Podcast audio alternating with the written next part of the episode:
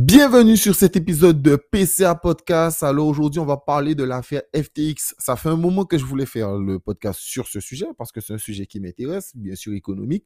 Donc voilà. Et euh, voilà. Avant de rentrer dans le sujet, comme d'habitude, n'hésitez pas à suivre PCA Podcast sur toutes les plateformes Instagram, LinkedIn, Twitter. Et euh, oui, c'est pas mal. Et de noter bien sûr le podcast. Euh, pour savoir si euh, vous aimez 5 étoiles, mettez des commentaires et n'oubliez pas Patreon qui est disponible pour ceux qui veulent soutenir PCA Podcast.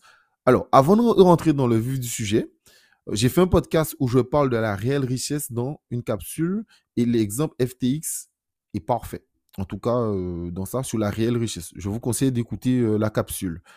D'ailleurs, les médias souvent font des focus sur les gens hyper riches qui réussissent, puis le lendemain, ils s'écroulent et c'est la fin de leur, immense fortune. Alors, qui est Sam Buckman-Fried, le nouveau Elizabeth Holmes?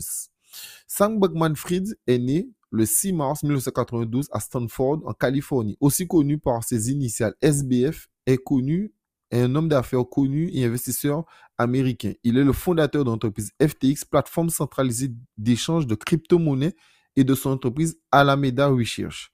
Alors, ça pour l'entreprise sœur, on en parlera tout à l'heure avant de créer sa légende, avant de créer FTX, il crée sa légende grâce à son activité de trader à Jane Street.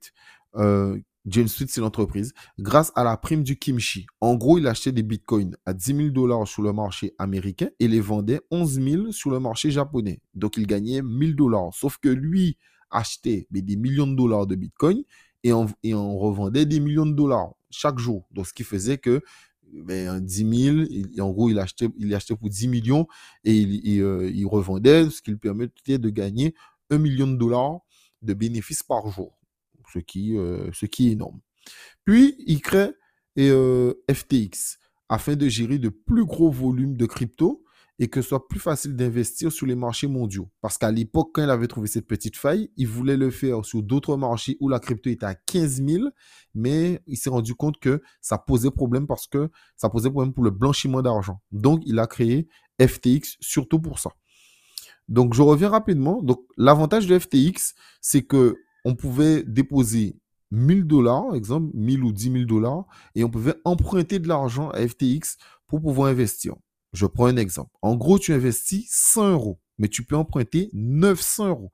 Donc, ton investissement sera de 1000 euros. Si le Bitcoin monte de 10%, tu gagnes. S'il baisse de 10%, tu perds ton investissement de 100 euros. Et si ça descend à moins 50%, c'est FTX, en théorie, qui doit gérer la perte. Car c'est eux qui t'ont prêté les 90% des fonds. Donc, ils utilisent le système de liquidation automatique afin de limiter les pertes et de faire en sorte de ne pas perdre de l'argent. J'espère que je me suis bien expliqué sur ça.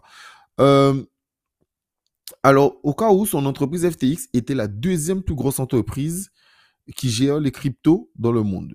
Le succès est tel qu'en septembre 2022, euh, la plateforme comptait 1,2 million d'utilisateurs et était valorisée à 32 milliards de dollars.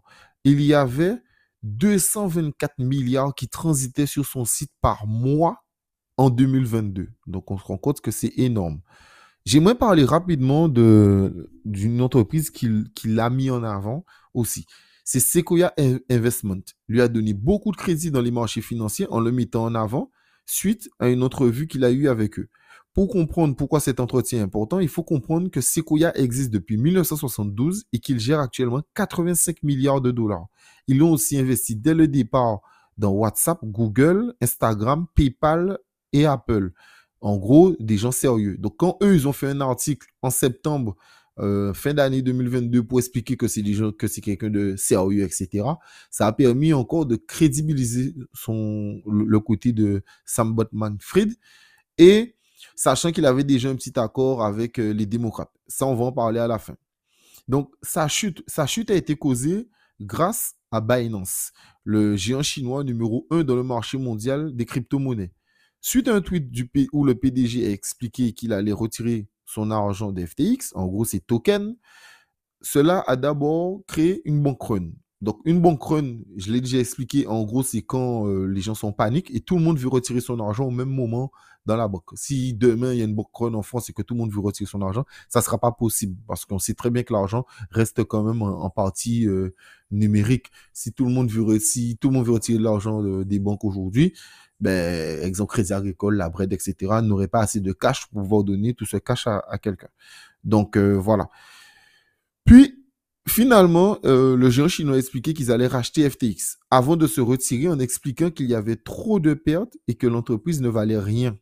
Alors, l'entreprise ne valait rien car une grande partie de sa valeur était basée sur les tokens de l'entreprise FTX. Les tokens sont la monnaie numérique créée par FTX. En gros, Sam Buckman a mis sa copine de notre entreprise affiliée FTX, c'est Alameda Research, j'en ai parlé au début, qui a acheté beaucoup de tokens, ce qui permettait de faire illusion que l'entreprise était valorisée. Sauf que Alameda était en faillite, car sa copine était nulle et perdait beaucoup d'argent dans les investissements plus complexes. Euh, parce que là, c'était plus simplement acheter ou revendre des bitcoins. Alors, quand je dis qu'elle est nulle, il y a, des interviews d'elle où vous pouvez voir que euh, elle-même explique qu'elle n'est pas très, euh, pas très forte en mathématiques et qu'elle n'est pas très bonne en finance et que voilà. Bon, donc euh, c'est pas moi qui le dis, c'est elle-même qui, qui l'explique. Donc, en gros, donc lui pour faire illusion en pensant que ça allait s'arranger, il prenait l'argent des clients de FTX pour couvrir les pertes d'Alameda. Il avait besoin de maintenir Alameda pas seulement pour sa copine, mais, seulement pour sa mais surtout pour sa réputation, parce qu'il était considéré comme un génie de la crypto, donc il ne pouvait pas avoir une entreprise de crypto mais qui faisait faillite. Donc, médaille, les gens pensaient que c'était super sérieux et que ça fonctionnait, alors que pas du tout. En gros, c'était euh, euh, comme, comme euh, Madoff, comme Madoff, le même système, c'est le système de Ponzi. Donc, voilà. pour ceux qui savent pas c'est quoi le système de Ponzi au cas où, c'est ben, euh, l'entreprise perd de l'argent, mais euh, tu prends l'argent des nouveaux clients pour donner aux anciens clients pour faire croire que ça fluctue. Mais le problème de ça, c'est qu'il faut toujours trouver de nouvelles personnes. Et dès qu'il n'y a plus de nouvelles personnes, ben, on se rend compte que finalement, l'entreprise ne vaut pas grand-chose. Suite au tweet de Binance, euh, le PDG de FTX a avoué, et cela a mis l'entreprise et a mis l'entreprise en faillite. Il est allé d'ailleurs se cacher aux Bahamas. Euh, donc, les États-Unis ont fait beaucoup de pression sur les Bahamas afin de pouvoir euh, l'extrader. Ils l'ont extradé. Et ça a, été, ça a été aussi révélé qu'il était accro à la drogue, notamment à l'amphétamine. Donc euh, voilà. Et au patch, au patch aussi des gens qui ont Parkinson, ce qui faisait qu'il était, il n'avait pas Parkinson, mais il était accro à ça. Il y a des photos où on montre, où on voit des, des, des, boîtes de médicaments euh, à côté de son bureau. Euh, ce qui est louche dans cette histoire, après avoir annoncé qu'il est en faillite et qu'il ne lui reste même pas 100 000 dollars, il a quand même réussi à payer sa caution de 250 millions de dollars, sachant qu'il était, sachant aussi qu'il était le deuxième plus gros donateur du Parti démocrate, soit 60 millions de dollars depuis 2020 à Biden. Il était aussi très proche de Zelensky, qui a utilisé sa plateforme FTX pour recevoir des dons pour l'Ukraine. Sans, sans oublier que les hackers ont retiré pas mal de sous de FTX avant sa mise en faillite. Donc voilà, il y a pas mal d'histoires un peu louches. Euh, bonne nouvelle, ça s'est passé quand même euh, il y a deux jours, ouais, deux, trois jours. Non, même pas hier, ça s'est passé hier, le 12 janvier. Donc, les liquidateurs mettent la main sur 5 milliards de dollars.